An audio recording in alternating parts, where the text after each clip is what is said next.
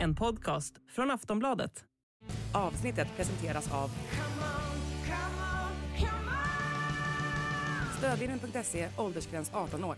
Hej och välkommen till Höjd beredskap, en podd från Aftonbladet Ledare. Idag med mig, Anders Lindberg, Patrik Oksanen och Amanda Wåhlstad.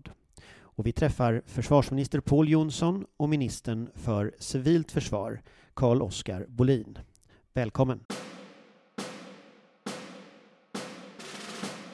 Vår beredskap är god.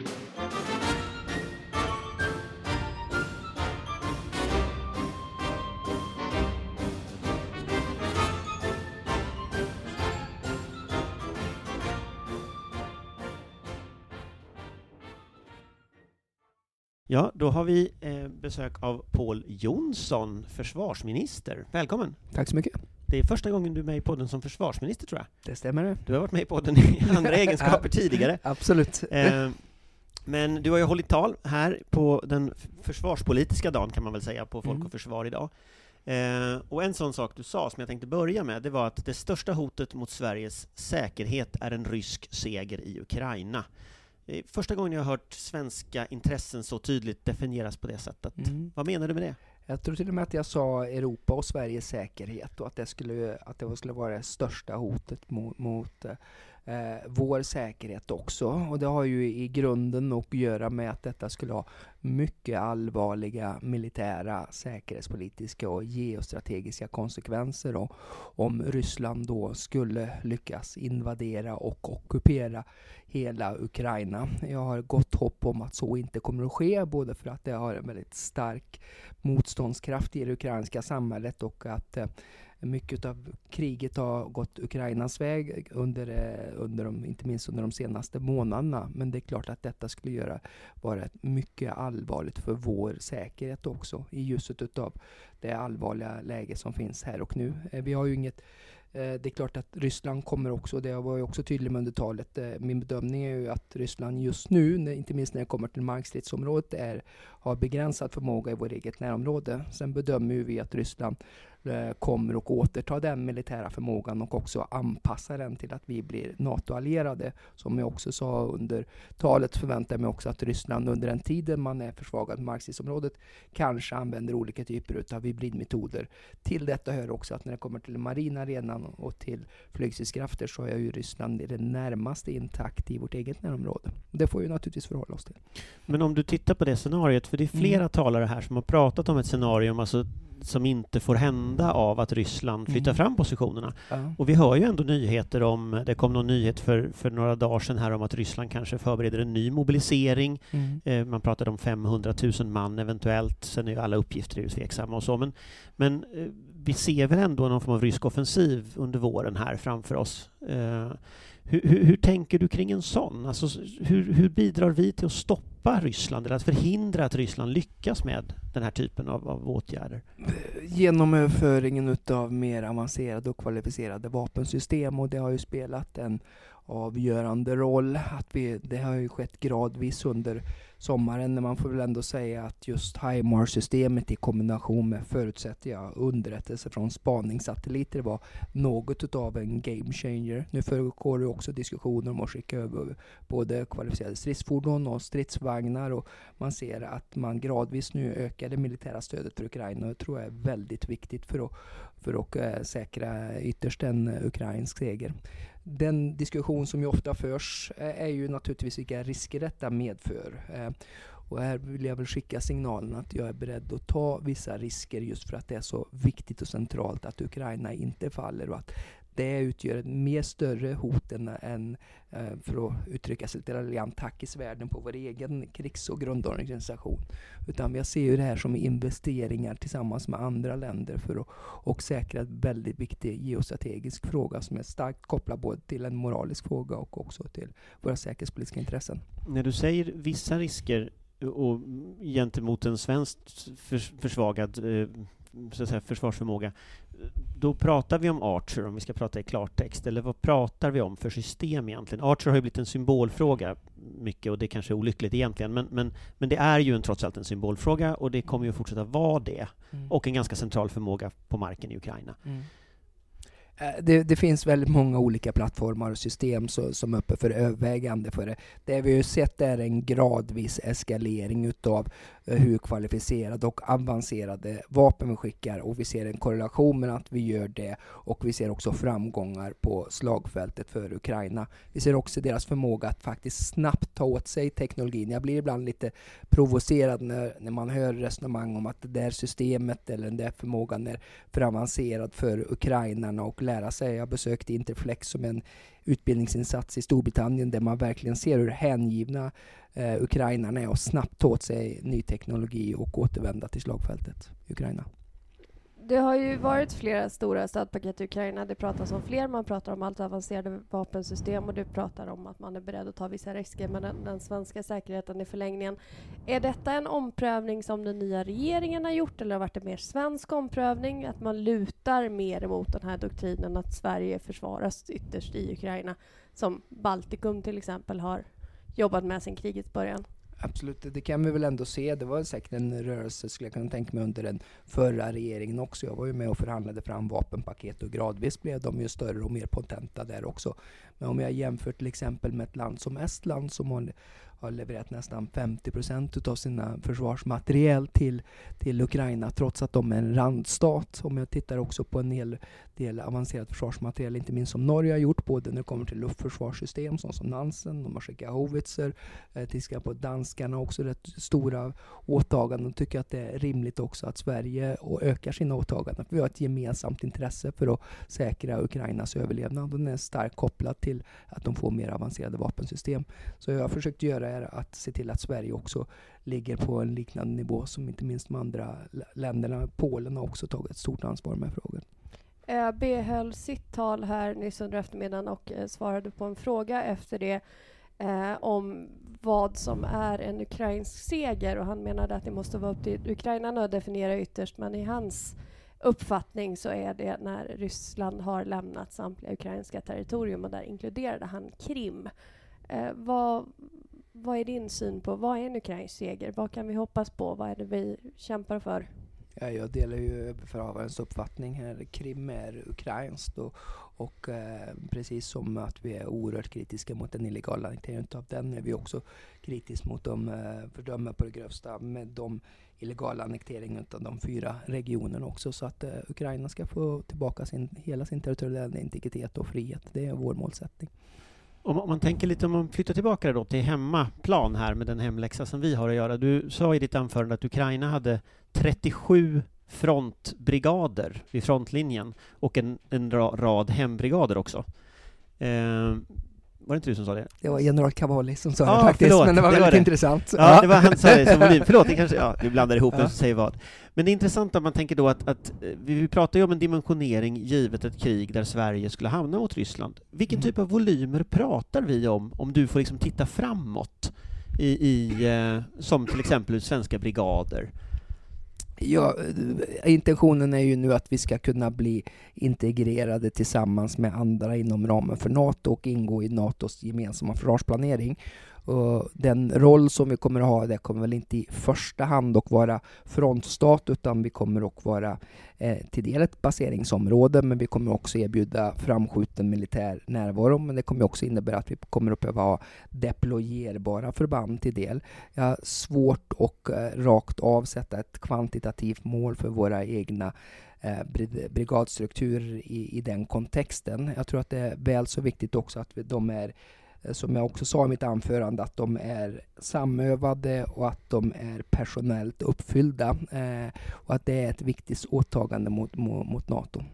Men, men pratar mm. vi fem eller pratar vi tre? Eller vad, ungefär liksom, kan du ge en fingervisning om vad vi, vad vi kan se framför ja, Det är målsättning vi har nu. Fram till 2030 så är det ju tre brigader plus en lätt brigad naturligtvis som vi har mm. i, i, Men det är fortfarande den målsättningen ja, som, som det, ligger kvar? Det, det man ska, trots det som har hänt? Så ja, säga. vad Försvarsmakten säger i sitt första novemberunderlag och det är ju också att man ska ha en utökning av ytterligare en bataljon i varje brigad. Så istället för tre bataljoner så har du fyra bataljoner. Det andra som vi har som ju är väldigt viktigt att få på plats är också divisionsledningsförmåga och se till att vi har en bra balans mellan verkansförband och, och eh, stödförband. Och där har tidigare funnits vissa brister när det kommer inte minst till stö- stödförband, logistik och underhåll. Det är väl också en lärdom från kriget i Ukraina att logistik och underhåll är väldigt viktigt. För det här var ju ett nytt besked som regeringen kom igår eh, kring hur man tänker sig svenska, svenskt bidrag i Baltikum. Mm. Eh, rot- jag förstår så att man ska rotera in egentligen i, i, i, inom ramen för, för Enhanced Forward Presence. Kan du berätta lite om de resonemangen? Vad är det som ni tänker? Statsministern lämnade tre besked igår. Dels att, att vi har för avsikt att gå in i samarbetet som heter European Sky Shield och det är ett tystländskt initiativ med bestående av 15 länder. Det är Finland plus 14 allierade inom NATO som syftar både till att eh, gemensamt upphandla luftvärnssystem men också utveckla luftvärnssystem. Och det är lite intressant då med Sverige och, och Tyskland som båda har systemlikhet när det kommer till IST och till Patriot. Det andra han lyfte upp var ju också NATOs Enhanced Forward Presence, då, dess framskjutna militära närvaro bland annat i de baltiska länderna och Polen och även då Air Policing. Det här är möjliga saker som vi härmed signalerar att vi är villiga att göra. Sen bygger det naturligtvis på att värdlandet välkomnar detta och att detta också fungerar väl tillsammans med NATOs gemensamma försvarsplanering. Jag vill också vara tydlig med 360 graders perspektivet som ni väl känner till, vilket innebär att vi kan bli aktuellt att vi kanske också gör saker till NATOs framskjutna militära närvaro eh, längre söderut i Europa. Svarta havet, Island? Kan, absolut, det kan det också handla om. ÖB pratade också i sitt tal om att hans medarbetare har jobbat mycket hårt under 2022 och att han inte ser någon vila i sikte. Personalfrågan har vi tagit upp eh, flera gånger i podden, även med dig. Hur länge håller det här? Bra fråga. Eh, det jag kan ta fasta på är ÖBs dagorder från augusti och första novemberunderlaget som pekar på Sen sense of urgency när det kommer till att eh, förstärka personalförsörjningen men också de villkor som kommer med eh, personalförsörjningen. Eh, och sen är detta en arbetsgivarfråga som i grundslaget är att politiken inte ska Eh, ska lägga sig i rätt, utan det är en fråga för arbetsmarknadens partner. Men jag välkomnar dels den lönehöjning som jag för mig aviserades här tidigare under hösten kopplat till gruppbefäl, sjömän och, och eh, soldater och eh, även att ÖB lyfter behovet utav den här frågan för den långsiktiga personalförsörjningens hållbarhet. Men räcker det? Kommer myndigheten att reda ut det här på egen hand? Eh, ja, om den inte gör det förväntar jag mig att, att Försvarsmakten hör av sig i så fall. Framförallt om den får säkerhetspolitiska eller operativa konsekvenser. Eh, kopplat till flygföraren så har vi haft en dialog naturligtvis med, med, eh, med ÖB och, och, och Försvarsmakten kring detta. Det talas ju en hel del om, om nyrekrytering i olika former men Mm. minst lika viktigt, kanske inte minst med de eh, 200 NATO-stabstjänsterna vi ska fylla förhoppningsvis inom närtid eh, behöver man kanske prata mer om framförallt kvarhållning av personal men också återrekrytering. Eh, och där har det också talats om, dels är naturligtvis lönerna viktiga men det finns ju mycket annat också, inte minst när det handlar om att eh, skicka personal utomlands eller rekrytera personal till Eh, regementen och flottiljer och så vidare ute i landet. Vi har en helt annan situation idag med problematik kring familj. Man har en partner som ska kunna försörja sig. Man behöver bostad och skola till barn och sådär. Pågår det en sån här diskussion, den politiska dimensionen, att man skulle kunna erbjuda andra lösningar och annat stöd än rent monetärt för att kunna behålla och återrekrytera personal? Ja, och det, just den dimensionen framgår ju också i första novemberunderlaget. Både rörligheten nationellt och internationellt och de villkor som är kvar på det. Så där eh, har ju, eh, upplever jag ändå att Försvarsmakten har fångat upp till detta.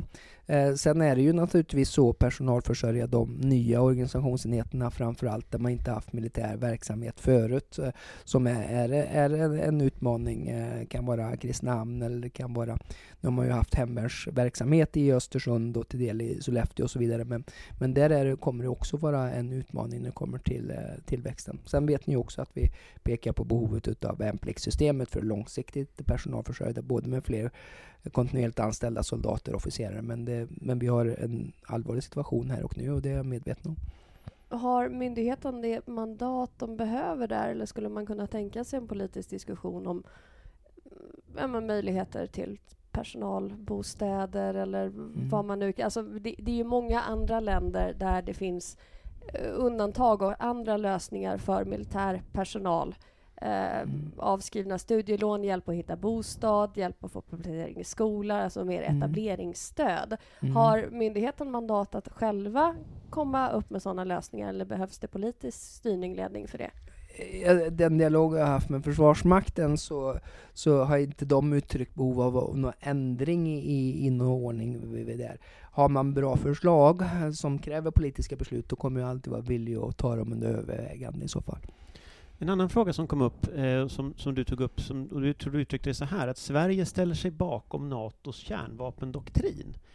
Det tror jag ganska många studsade som lyssnade. Kan du Mm. berätta vad du menar med det? Jag tycker att det är principiellt viktigt och det handlar om att NATO ytterst är en defensiv försvarsallians men den bygger på avskräckning både med konventionella medel och också med kärnvapen och det är en del utav artikel 5 och, för och, ehm, och då är det viktigt när vi ska då bli allierade att vi visar att vi står bakom NATOs doktrin. Det är en förutsättning för vårt medlemskap och därför påminner jag om det. Och jag tycker att det är viktigt att man är ärlig och man är öppen med det också gentemot svenska folket. Att detta är, detta är en del utav medlemskapet så stå, som man ska stå upp för. Men ska vi delta också i NATOs kärnvapenplanering?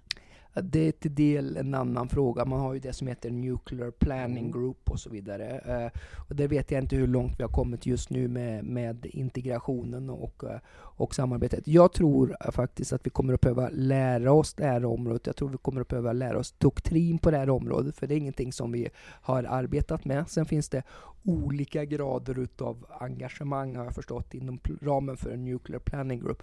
Men doktrinen som helhet kommer ju naturligtvis att vara en del utav NATOs strategiska avskräckning och därmed en del utav också utav eh, försvaret av Sverige och då måste vi ha en förståelse för det i alla fall. Men jag tänker om man tittar på Mm. deterrence och defense, om man Mm. tittar liksom på båda de delarna. Mm. Eh, ser du framför dig att din politiska inriktning är att vi deltar i den militära, eller ja, kärnvapenplaneringen, alltså i, i de olika arbetsgrupperna som finns som håller på just med kärnvapen? tror det är lite tidigt ställt. Vi, eh, som invitee har vi ju tillträde till i princip alla NATOs 150 arbetsgrupper utom nuclear, dem. det, Mm, utom, utom nuclear Det är planning därför jag frågar. Eh, Så att jag, jag, jag ber att få återkomma till den frågan. Däremot så tycker jag att också det är bra att NATO ökar sin konventionella militära närvaro, till exempel i de baltiska länderna och Polen. Eh, och det här handlar ju om att man ska ha deterrence by eh, denial snarare än punishment. För ju starkare konventionell militär närvaro man har i de baltiska länderna, desto mindre beroende blir man ju ytterst på av kärnvapenavskräckning. Mm. Eh, ett annat område, eh, vi hoppar mellan områdena här, eh, som, som kom upp i diskussionen, det handlar ju om eh, materiellförsörjning och framför allt med ammunition och robotar och, och så. Pratar man med militärexperter här så, så berättar de ungefär följande berättelse. Ingen hade planerat för att det skulle gå åt så mycket materiel Mm. som det har gjort i Mm. Ukraina. Och av alla typer av materiel, men särskilt den här typen av förbruksmateriel, går åt Mm. i en takt som man inte har räknat med. Mm. Hur säkerställer man att det finns lager som faktiskt möter den här kvalificerade striden som uppenbarligen inte är det som kanske alla har tänkt sig ska hända? Till dels så kan man nog uppfatta Ukraina som ett utnötningskrig och ett eh, industrikrig där försörjningssäkerhet blir eh, en helt avgörande komponent.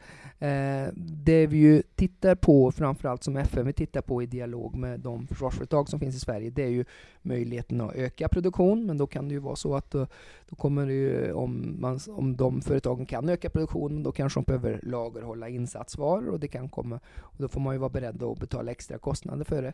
Det andra alternativet är väl också att titta på mm, internationella samarbeten på det här området. Det finns ju när det kommer till finkalibrig ammunition, så finns det eh, Nordac, ett avtal som, som man har till exempel. Så att det kan ju också innefatta olika typer av försörjningstrygghetslösningar i samverkan med andra länder. Men faktum är väl att produktionen kring de här frågorna kom, och efterfrågan kommer att öka, både för stödet till Ukraina men också det faktum att det är en rad länder nu i Europa som ska växa samtidigt. Du nämnde också eh, det nordiska samarbetet under din presskonferens.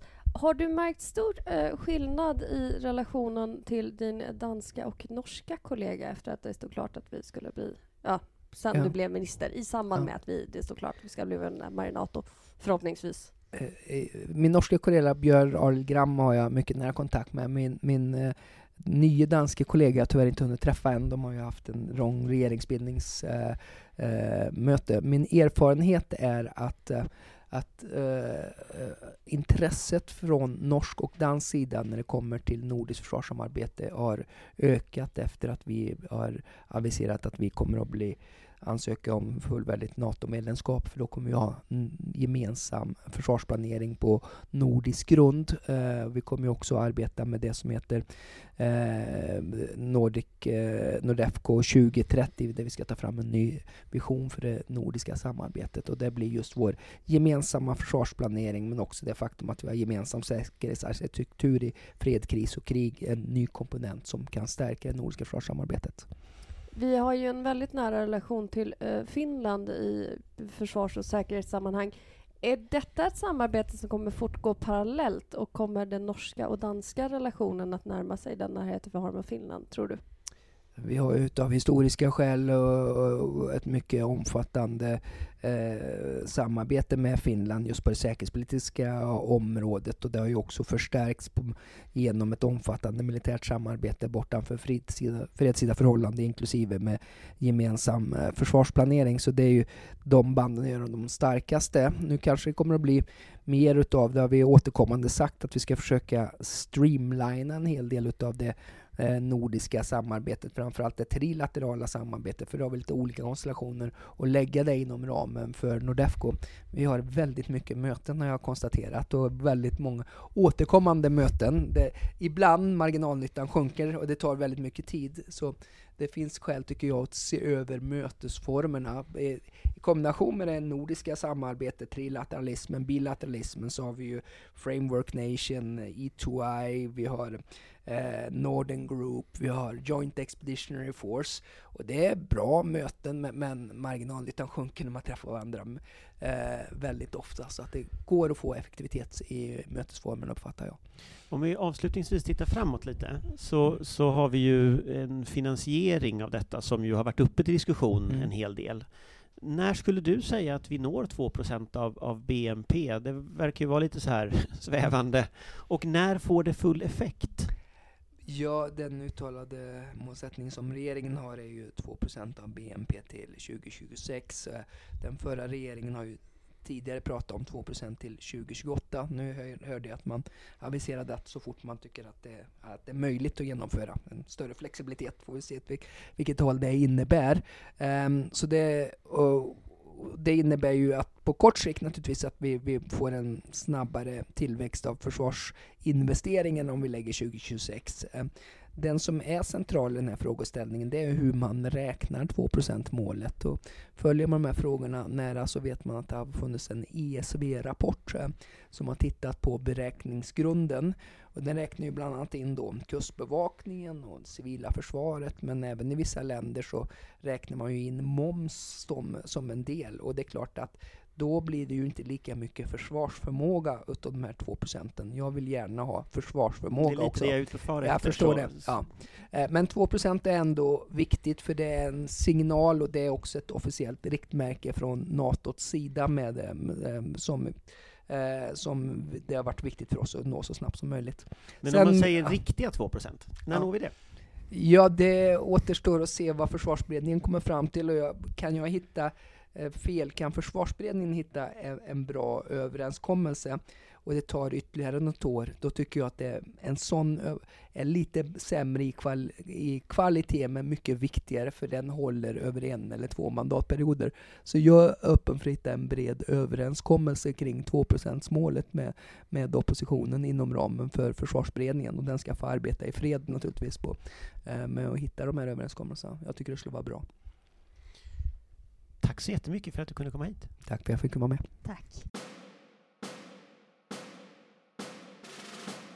Vår beredskap är god. Ja, då sitter vi här med, med Carl Oskar Bolin, minister för civilt försvar. Välkommen! Tusen tack för det. Vad är en minister för civilt försvar? Ja, till att börja med så är det ju en helt ny portfölj. Den har ju inte funnits på ett tag, 77 år närmare bestämt. Tage Erlander var förra innehavaren, sa du på scenen där inne. Ja, Tage Erlander var en av de sista innehavarna och, och eh, sen dess har det runnit lite vatten under, under broarna. Behovet av civilt försvar däremot är ju större än på mycket länge, får man säga. Eh, och jag inledde ju mitt tal med att eh, Eh, att läsa ett eh, ja, Erlander-citat kanske man kan kalla det lite tillspetsat. Det var ju undertecknat av, av, av både konungen och Erlander i broschyren om, om kriget kommer från 1961 då. Eh, men jag är ett nytt statsråd i försvarsdepartementet, viktigt att eh, betona. De här frågorna eh, mitt formella ansvarsområde låg ju tidigare i justitiedepartementet sedan 2014 och nu är det tillbakaflyttat faktiskt formellt sedan 1 januari eh, till försvarsdepartementet i akt och mening att bygga ett totalförsvarsdepartement då, tillsammans med försvarsministern. Och du hade ju med dig en ganska central nyhet med, med en partiellt återinförd civilplikt hit mm. idag. Vad innebär det? Ja, det vi presenterade idag är ju att aktivera civilplikt i sektorn kommunal räddningstjänst. Och eller egentligen det förberedande arbetet för att kunna fatta aktiveringsbeslutet. Det, på torsdag fattar regeringen eh, torsdagen den 12 så, så fattar regeringen beslut om att ge MSB ett uppdrag att förbereda eh, eventuella förordningsändringar och sådant som kan behövas för att vi sen ska kunna fatta eh, aktiveringsbeslutet. Och det, eh, det kommer att handla om då, det, det är egentligen att öka förmågan i, i den kommunala räddningstjänsten. Därför att kommunal räddningstjänst är idag inte dimensionerad för de krav som höjd beredskap och ytterst ett väpnat angrepp eh, ställer på räddningstjänsten. Och det är ju en direkt konsekvens av det säkerhetspolitiska läget, eh, de erfarenheter man redan nu kan dra från Ukraina där man ser hur just funktionen räddningstjänst blir extremt hårt belastad i en miljö där civil infrastruktur och civilbefolkning attackeras urskillningslöst, vilket är vad som sker i, i Ukraina. Och vilka kommer då omfattas av detta var eh, en så att säga central fråga som jag fick idag. Eh, initialt så handlar det om människor som redan har den här kompetensen, det vill säga i klartext som har genomgått MSBs räddningstjänstutbildning men idag jobbar med någonting annat. De kommer då att kunna få en krigsplacering inom den kommunala räddningstjänsten med civilplikt eh, och då få genomföra kompletteringsutbildning, kompletteringsutbildning för räddningstjänst i krig vilket de idag inte har därför att det ge, har inte givits inom ramen för MSBs utbildning tidigare. Eh, men sen också repetitionsutbildning för att kunna vidmakthålla den här eh, förmågan och kompetensen. Då. En, en, en, gammal fråga som finns här det är ju var ansvaret för detta ska ligga. Det är ju en sån diskussion som har varit om det ska vara statligt ansvar eller kommunalt ansvar. Mm. Eh, här väljer ni ju det kommunala ansvaret. Eh, mm. Är det den modellen som regeringen tänker sig framöver eller kommer ni att bygga ut det här på något sätt sen? Det finns ju också en nyligen utlämnad av, uh, nyligen avlämnad utredning från uh, Britt Bolin, som jag för övrigt inte är släkt med, kan vara bra att poängtera i sammanhanget. Uh, som har tittat på skydd av civilbefolkningen i en bred kontext. Eh, där föreslås ju en, någon typ av nationell beredskapsorganisation för räddningstjänsten. Det är en fråga som vi parallellt tittar på när vi bereder den här när vi bereder den här utredningen. Det vi gör nu är ju ett, eh, en åtgärd för att snabbt kunna höja förmågan i den kommunala räddningstjänsten så som den ser ut idag. Och där ska man säga att det berör ungefär 2000 personer i ja, det korta perspektivet, om jag har förstått det rätt? Ja, man, så här, man ska vara försiktig med att säga ett exakt antal. MSB bedömer att det totala underlaget som har genomfört eh, den här utbildningen som skulle kunna bli aktuellt i ett första skede är ungefär 3000 personer, av dem kanske 1500 till 2000 kommer kunna placeras med civilplikt. Och därefter så kommer MSB då kunna placera med civilplikt de som man fortlöpande utbildar varje år inom räddningstjänst. Uh, första mars uh, ska MSB uh, redovisa det här uppdraget, utredningsuppdraget. Mm. Planeras ni ta beslut om på torsdag. Det är ganska snabba ryck. När tror ni att den här organisationen kan finnas på plats i ett första skede? ja, vi hoppas naturligtvis att det här ska gå så fort som möjligt. Jag vill vara försiktig med att utlova exakta tidsramar.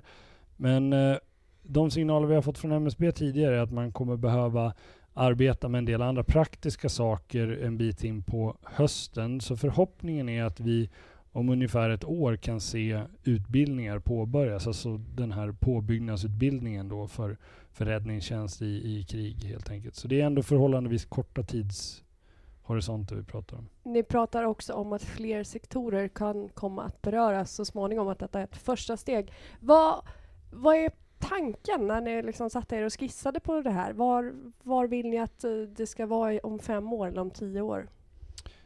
Nej, men tanken är ju att vi måste möta de behov som den säkerhetspolitiska miljön ställer på, eh, på Sverige. Och, och, i, och i den kontexten så kan man konstatera att det finns en lång rad samhällsviktiga, samhällskritiska funktioner som vi måste tillförsäkra att det finns en marginal i de personella resurserna för att också kunna hantera ett sammanhang utanför, utanför fredstid under kraftigt störda eh, förhållanden. Och, och det kan ju röra allt från hälso och sjukvård till eh, eh linjereparatörer för, för eh, kraftledningar och sådana här saker. Så som vi tidigare har haft med, med den civilplikt som en gång fanns i Sverige. Men jag tänker, tittar ni, för att, för att tittar vi historiskt så har ju Sverige haft en väldigt omfattande som civilt försvar och liksom krishanteringsorganisation och många människor inblandade och så. Mm. Du sa i ditt anförande att, att den dimensionerande faktorn här är, är krig. Eh, det är liksom det som på något sätt ska sätta nivån. Vad, vad betyder det liksom i praktiken, om du tittar på, på, på så att säga, vilka förmågor man behöver bygga upp och liksom, vilket ansvar medborgarna har i det läget? För, för det första så tror jag att det är viktigt att uttala vad den dimensionerande uppgiften är, för det har inte gjorts på ganska lång tid. Eh, och jag, ser, jag har sett ibland att jag får liksom kritik för att jag inte tillräckligt mycket pratar om klimatet och klimatförändringar och de, den påverkan som det ger. Och det gör jag gärna, men jag vill vara tydlig med att liksom vi gör, måste göra trappan färdig. Vad är den svåraste konsekvensen vi måste eh, vi måste dimensionera oss för. Och då är det antagonistiskt angrepp, väpnat angrepp, alltså, eh, alltså krig ytterst. Eh, och vad vill det här då säga i praktiken? Jo, det är ju att det är alltså den planeringen varje enskild aktör i det här systemet måste arbeta gentemot. Och till skillnad från krisberedskap då som kanske handlar om att vara beredd på en enskild händelse som pågår under en kortare tid där man har en förutsebarhet ungefär hur, hur lång tid den pågår som jag nämnde i mitt, i mitt tal här idag, det vill säga som inte är dynamisk, det vill säga den är statisk. En översvämning eller ja, ett oväder kan ju förvisso pågå under olika lång tid och en skogsbrand likaså. Den kan utveckla sig på olika sätt. Men den är inte strategisk i att försöka utnyttja våra svagheter. Det finns ingen Putin som sitter och häller mer vatten på översvämningen. N nej, eller så här, det, det, det, man kan ju förvisso då tänka sig antagonistiska angrepp som utnyttjar, eh, så att säga, eh, eh, den typen av svagheter i infrastruktur och annat. Men poängen är att om man ska planera för och skapa förutsättningar för krig som den dimensionerande uppgiften så måste man också arbeta mycket med det som kallas för kontinuitetsplanering. Det vill säga, vad är den minsta tolerabla nivå vi måste klara av att upprätthålla för att samhället över tid ska vara uthålligt och klara sig. Det vill säga, man kan inte börja uppifrån och konstatera okej, okay, här är funktionen i ett fredstida samhälle. Den ska vi försöka upprätthålla, för det är en omöjlighet. Utan det handlar om vilken är bottennivån som gör att samhället fortfarande kan hålla ihop och fungera. Och då är ju till exempel eh, räddningstjänst som nämndes ett sådant exempel. Det vill säga, har vi inte ett adekvat skydd mot civilbefolkningen så går samhället väldigt snabbt på knäna och umbärandena eh, och förspillan av människoliv blir stor. Alltså. En annan sån sak som man har sett i Ukraina det är ju behov av skyddsrum och mm. behov av skydd för civilbefolkningen. Mm. Eh, befolkningsskydd totalt sett, så att säga. Ja. Hur tänker du kring det? För det är ju en annan sån här fråga som ju har utretts senare år. Det finns ganska stora brister i det. Eh, hur ser du på det? Jag tog emot en utredning i början på november utav då sagda Britt Bolin och det är en mycket gedigen utredning och den eh, som det heter på kanslisvenska bereds i regeringskansliet. Men det vill jag säga med fullaste allvar. Den tar vi oss an och den är, är viktig. Sverige har ju en mycket bra grundplåt i det att vi är ett av de skyddsrumstätaste länderna i världen per capita. Vi har på pappret ungefär 7 miljoner skyddsrumsplatser. Det det handlar om är ju att tillse att de här skyddsrummen kan iordningställas med kort varsel. För det är ju eh, så att säga erfarenheten när MSB och Länsstyrelsen gör kontroller att många av skyddsrummen är idag inte ändamålsenliga eller kan inte iordningställas på den tid som de 48 timmar som är, är föreskrivet. Men sen handlar det ju också om att se att de här skyddsrummen fortfarande finns på rätt platser. Vi har inte byggt skyddsrum sedan 2002 i Sverige. Vilket innebär att det kan finnas så att säga vita fläckar på den här kartan där det har kommit, uh, ja, vuxit upp nya stadsdelar eller sådant som gör att, att, att skyddet inte är adekvat på alla, uh, på alla platser där man skulle vilja att det var det. En annan nyhet som kom idag från regeringen är att, att ni vill inrätta ett tvärsektoriellt näringslivsråd för totalförsvar och krisberedskap. Det låter väldigt intressant, men det låter också ganska luddigt. Kan du i lite enklare ordalag försöka förklara vad, vad är meningen med detta råd som väl du ska bli ordförande för? Mm. Eh, det kan jag försöka göra. Det är ju så att näringslivet samlat och det offentliga i form av stat och regering har idag inte någon, skulle jag säga, välfungerande plattform för informationsutbyte om lägesbild, lägesbilden i försörjningsberedskapen brett. Och det kan, det kan ju då handla om att identifiera ja, men hur ser läget ut? Vad finns det för omfallsplaner? Vilka sårbarheter ser vi i det dagsaktuella? Den förra regeringen fattade ett beslut om att tillsätta ett sånt här näringslivsråd, men det, det besattes aldrig under den förra regeringen.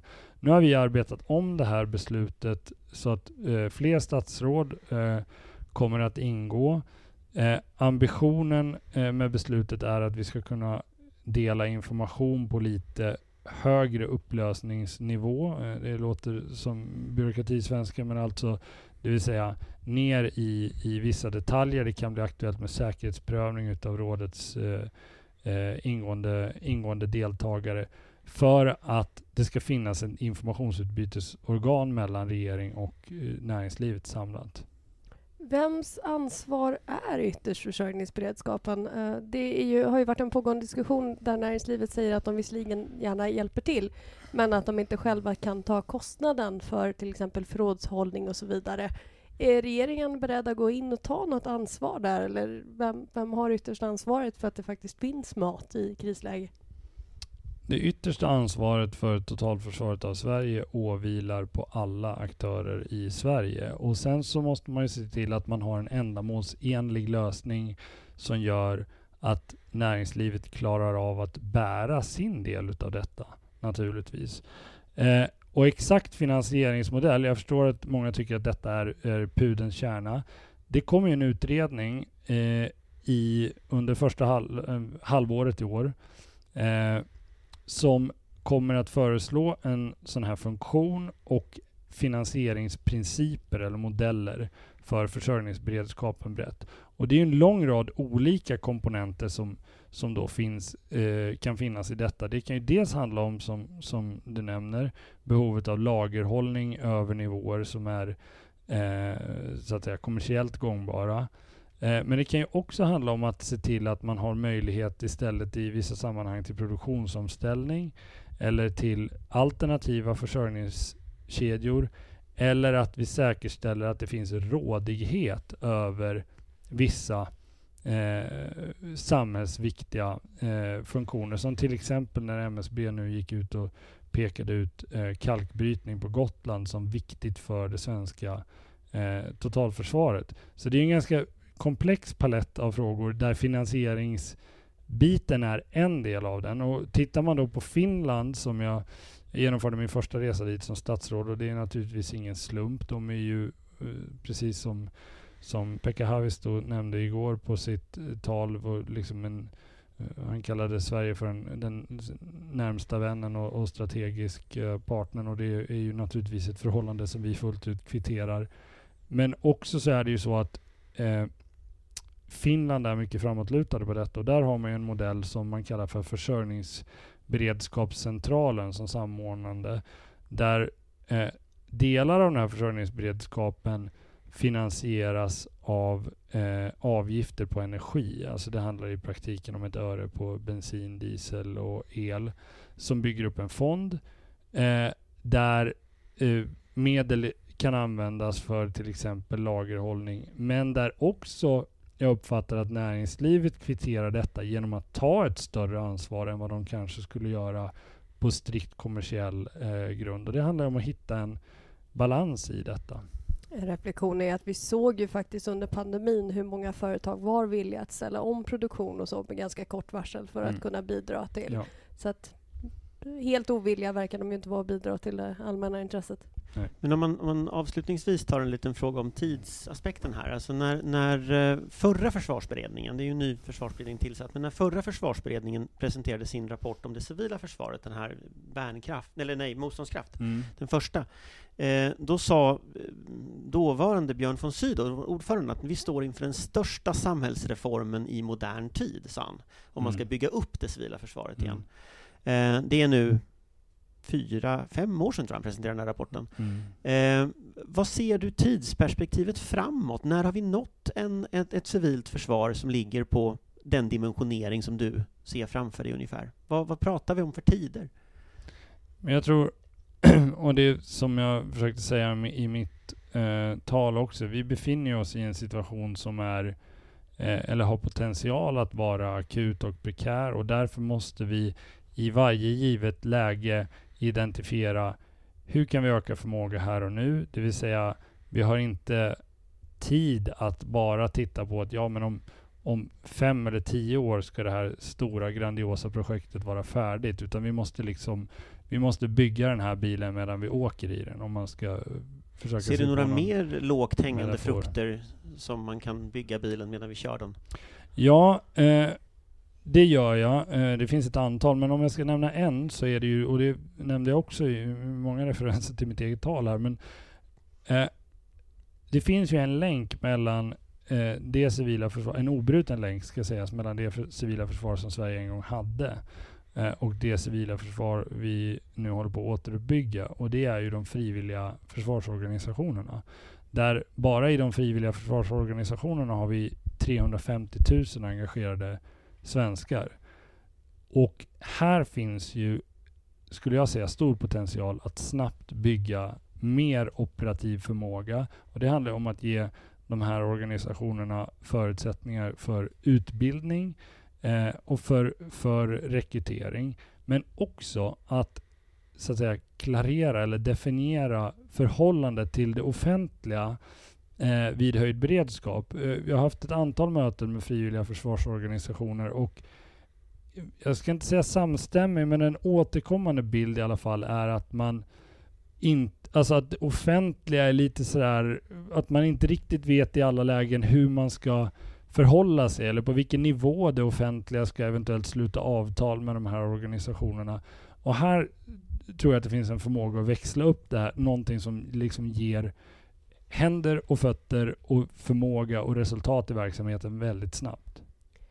Du avslutade ditt eh, tal här idag med att prata om att den civila beredskapen var en av statens huvuduppgifter och vikten av en långsiktighet i det här arbetet. Mm. Nu har du ju naturligtvis svårt att svara för framtida regeringar, men hur ska man säkerställa att vi inte begår samma misstag igen? Att vi inte slänger ut alla de här förmågorna som var det ÖB som konstaterade att historien kommer ju inte ta slut med Vladimir Putin heller. Ja, det var jag som Det var som konstaterade gjorde det det. faktiskt i mitt tal. Mycket klokt sagt. Det är många referenser till talet här. Nej men det var exakt, eh, min poäng var, eller jag försökte göra poängen att vi byggde hela vårt civila försvar, vi hängde upp det på ett scenario.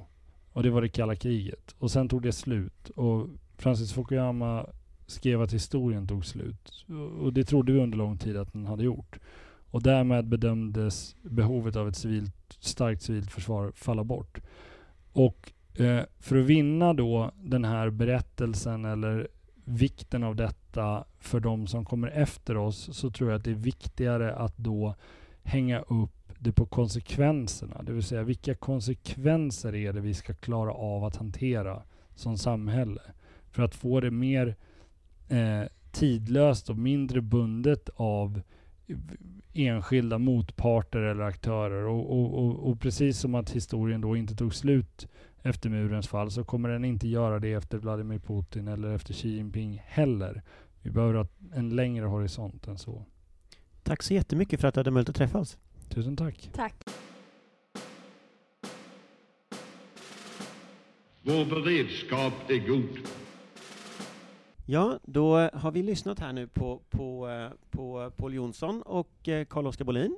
Eh, och, eh, men först så Patrik, du har varit på scen förut idag och var en dysterkvist som vanligt. Vad ja, sa du? precis. Jag, jag är ju alltid dysterkvist. Jag kommer ju precis från, från scenen och jag var inne i det här programblocket som heter eh, Paradigmskifte för totalförsvaret som inleddes av ÖB Mikael Bedén, följdes av Mikael Claesson då som är chef för den nya försvarsstaben och sen var det försvarsmateriel Eh, och försvarssatsningar då med eh, Mikael Johansson, VD Saab och eh, FMVs generaldirektör Göran Mårtensson. Och sen kom jag då tillsammans med Linda Järnek på Expressen.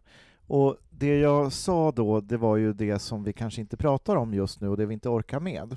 Om vi tittar på den försvarsberedning som nu tillträder så ska man ju titta framåt. Men nu är ju vi väldigt uppslukade av kriget i Ukraina, med all rätt. Vi är också väldigt uppslukade av att gå med i NATO, med all rätt. Vi är väldigt uppslukna med att eh, då bygga upp, eh, återuppbygga totalförsvaret och få det här att funka som en helhet, med all rätt. Men då är jag lite rädd för att vi inte orkar titta framåt. Och framåt 2030 och vad är det för konflikter vi kan då tvingas hantera då?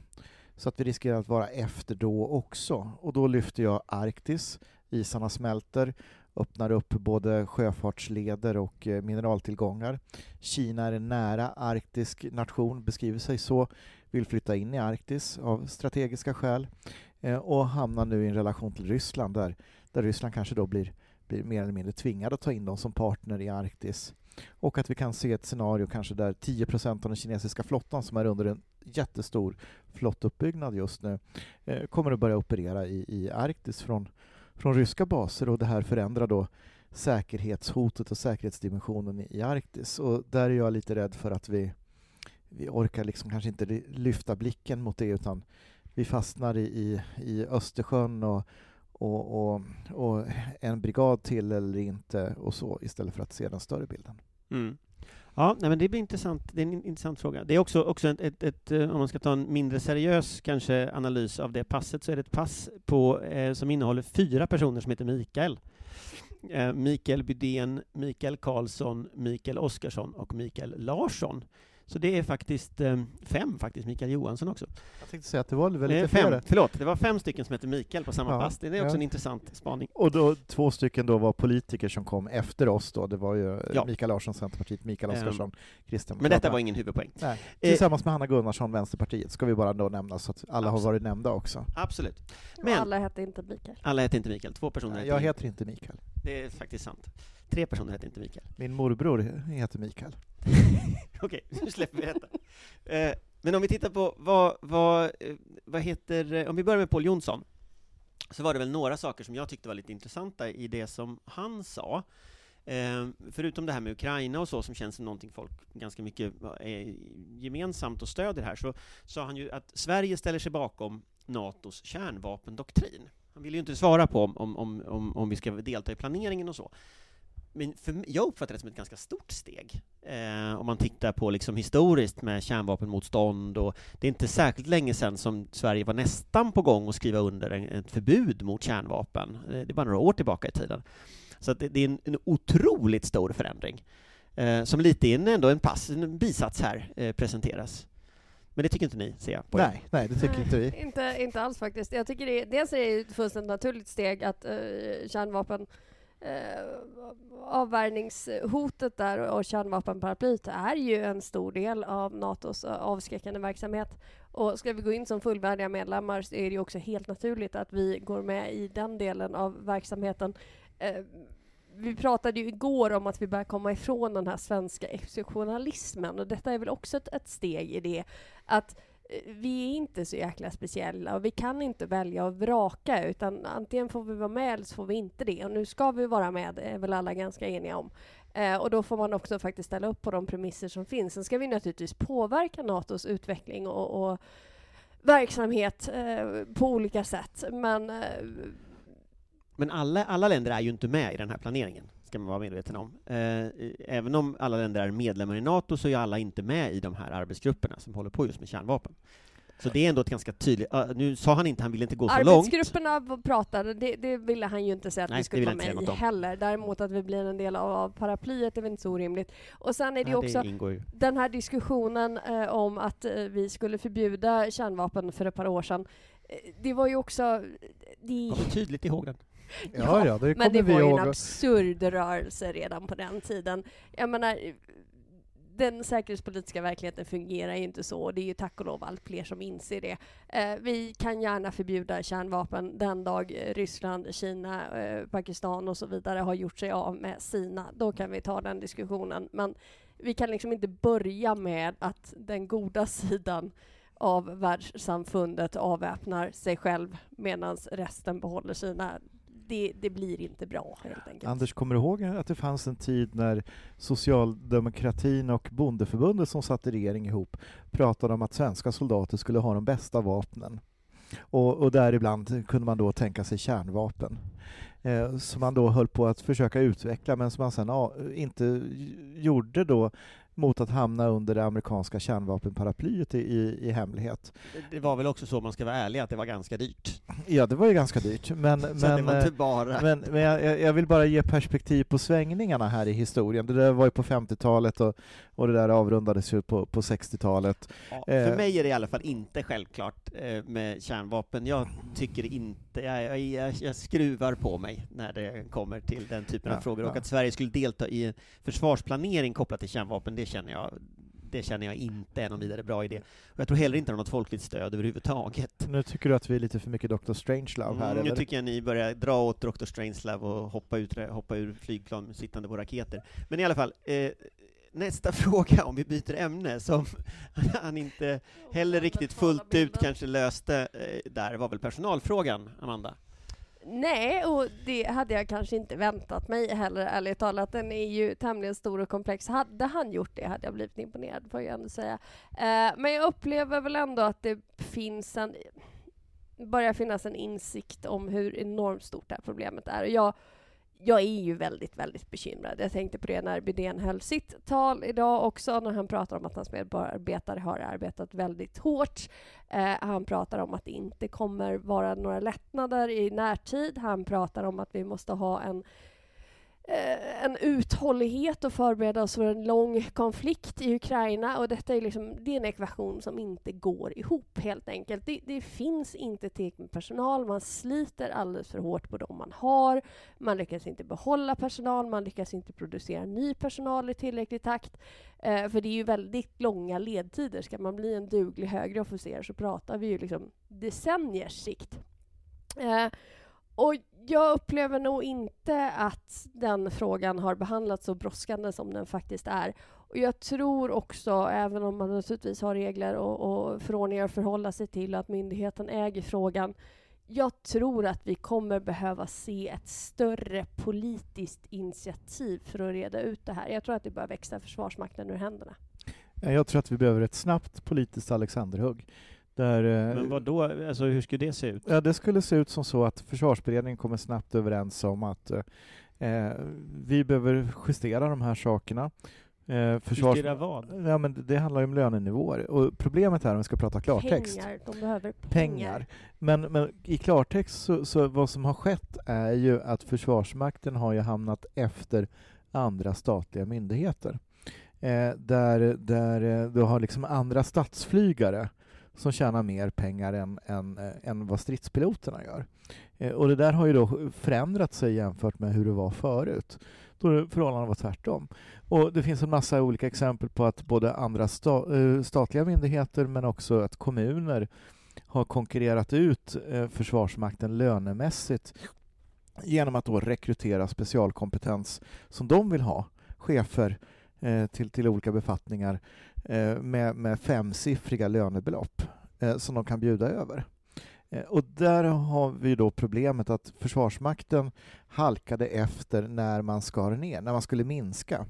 Eh, och man hade då bara en, en, en liten del som skulle göra de här expeditionerna i, i, internationella insatser. Men om vi breddar det här problemet lite grann, för det är ju också så att eh, värnplikten, nu ska man ju öka värnplikten lite grann. Socialdemokraterna argumenterar ju för en större ökning. Vi får väl se var det här landar när, när Ukraina, ja, som det här fortsätter så ser det väl ut som att det kommer att öka i, framöver nu med civilplikt och så vidare också. Men, men kan man verkligen säga till en ung människa att det här är en bra karriär, här har du en bra framtid, eh, här finns det liksom, för det är också villkor eh, och sådana här saker. Alltså hur ska man hitta en situation där det blir en attraktiv arbetsgivare? Inte bara lön, jag förstår löneargumentet, men liksom helheten. I helheten då, förlåt Amanda att jag snodde ordet där för dig, då ingår ju också att man gör en viktig uppgift till gagn för hela samhället. Det är en del av helheten. Men det måste också finnas anständiga levnadsvillkor kring det. Lönen är en faktor. Ser du att du betalar, du får slita hund och så ser du någon som får, behöver jobba mindre med samma arbetsgivare då, om jag säger samma arbetsgivare som staten, och tjäna betydligt mer, då är det klart att det där håller inte över tid. Där har du grundproblemet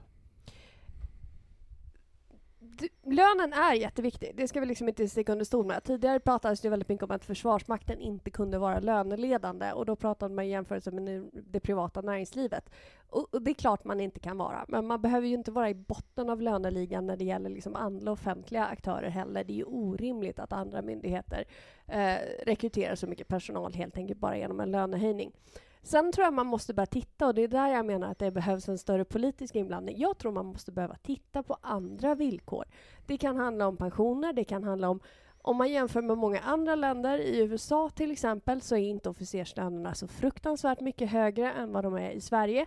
Men man har ofta tillgång till gratis bostad, gratis utbildning, det finns bidrag för liksom, familjemedlemmar. Där flyttar man ju också runt på folk på ett sätt som man kanske inte riktigt kan göra i Sverige. Men jag tror att det är sånt man måste börja fundera över.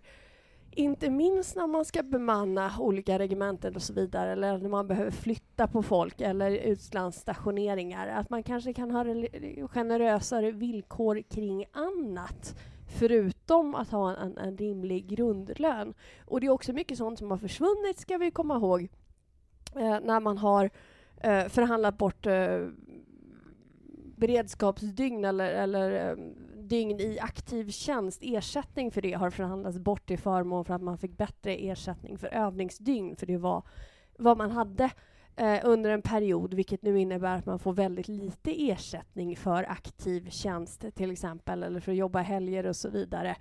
Och eh, där har vi också det omedelbara problemet och det, det är en väldigt svårlöst Just nu sliter man för hårt för personalen och oavsett hur mycket man höjer lönerna och hur mycket fringisar man eh, släpper till i övrigt så kommer inte personalen eh, orka länge till i den takten man har. Och det, det problemet är tämligen akut.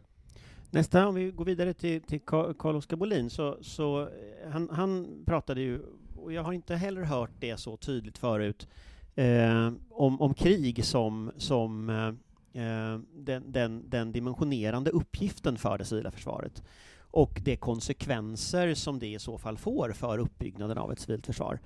Eh, vad tänker ni om det, liksom, det sättet att formulera det? Ska vi... Äntligen! Eh, äntligen säger jag, och varför säger jag det då? Jo, men därför att det fanns en föreställning för några år sedan eh, som byggde på att vi ska bygga eh, då den civila delen av, av totalförsvaret ovanpå krisberedskapen. Eh, och det kan du inte göra, du måste bygga grunden på det som är den dimensionerande faktorn, du måste bygga det på kriget. Eh, så det här är, är en ganska Man byter ju till och med namn på det mesta av detta till just krishantering. Alltså man betonade ja. ju krishanteringselementet i ja. Och i krisen är helt annorlunda än kriget. Eh, och det här är ett väldigt viktigt mentalt paradigmskifte, så att jag, jag välkomnar verkligen att Carl-Oskar Bolin ända från dag ett faktiskt har varit väldigt tydlig i den här kommunikationen. Han sa det ju väldigt tydligt själv på scenen, tycker jag, att eh, en, en Eh, Eh, krigsberedskap kan hantera en civil kris, men en krisberedskap kan inte hantera ett krig. Nej, för jag tänker också att det finns en annan dimension i det där. och det är utfasningen av just in time, som han ju också var inne på, men inte i samtalet här, men på scenen. Alltså att, att det, det, vi har byggt ett system, jag tyckte pandemin var väldigt tydlig på den punkten, att hela den här idén med att det ska finnas en lean production och att det ska finnas andra att köpa från i krislägen, den funkar inte. Vi kommer att behöva göra mycket mer eh, på ett sätt som, som helt enkelt kastar ut, och då blir jag ju glad, för då kastar man ju ut sen nyliberala principer, men, men att, att man måste liksom kasta ut det sättet att tänka, helt enkelt. Man måste bygga det väldigt mycket på saker som finns här och nu, som är gripbara, med företag som finns här, produktionslinjer som finns här, men också försörjning för mat som finns här. Alltså det, det är ett väldigt stort omtänk i att liksom det är liksom ett långt farväl till en modell på något sätt som, som gäller många delar av samhället, som inte funkar. Och det kände jag ändå att det här sker, liksom en, det här sker något större i, i, liksom, i tänket. Uh, och det är därför vi lever i turbulenta tider. Men med det kanske vi ska avsluta dagens podd, och så återkommer vi imorgon. Ja, så ska vi springa in och lyssna nu på sista passet innan middagen och då är det kriget i Ukraina det handlar om. Då kommer vi att få fördjupa oss i det innan det blir försvarsvilja i, i kvällspasset. Men det får ni höra om någon annan gång, kanske. Imorgon tror jag att vi kommer ja, komma in på. Imorgon kanske. Ha det bra, hej hej! Hej. Vår beredskap är god.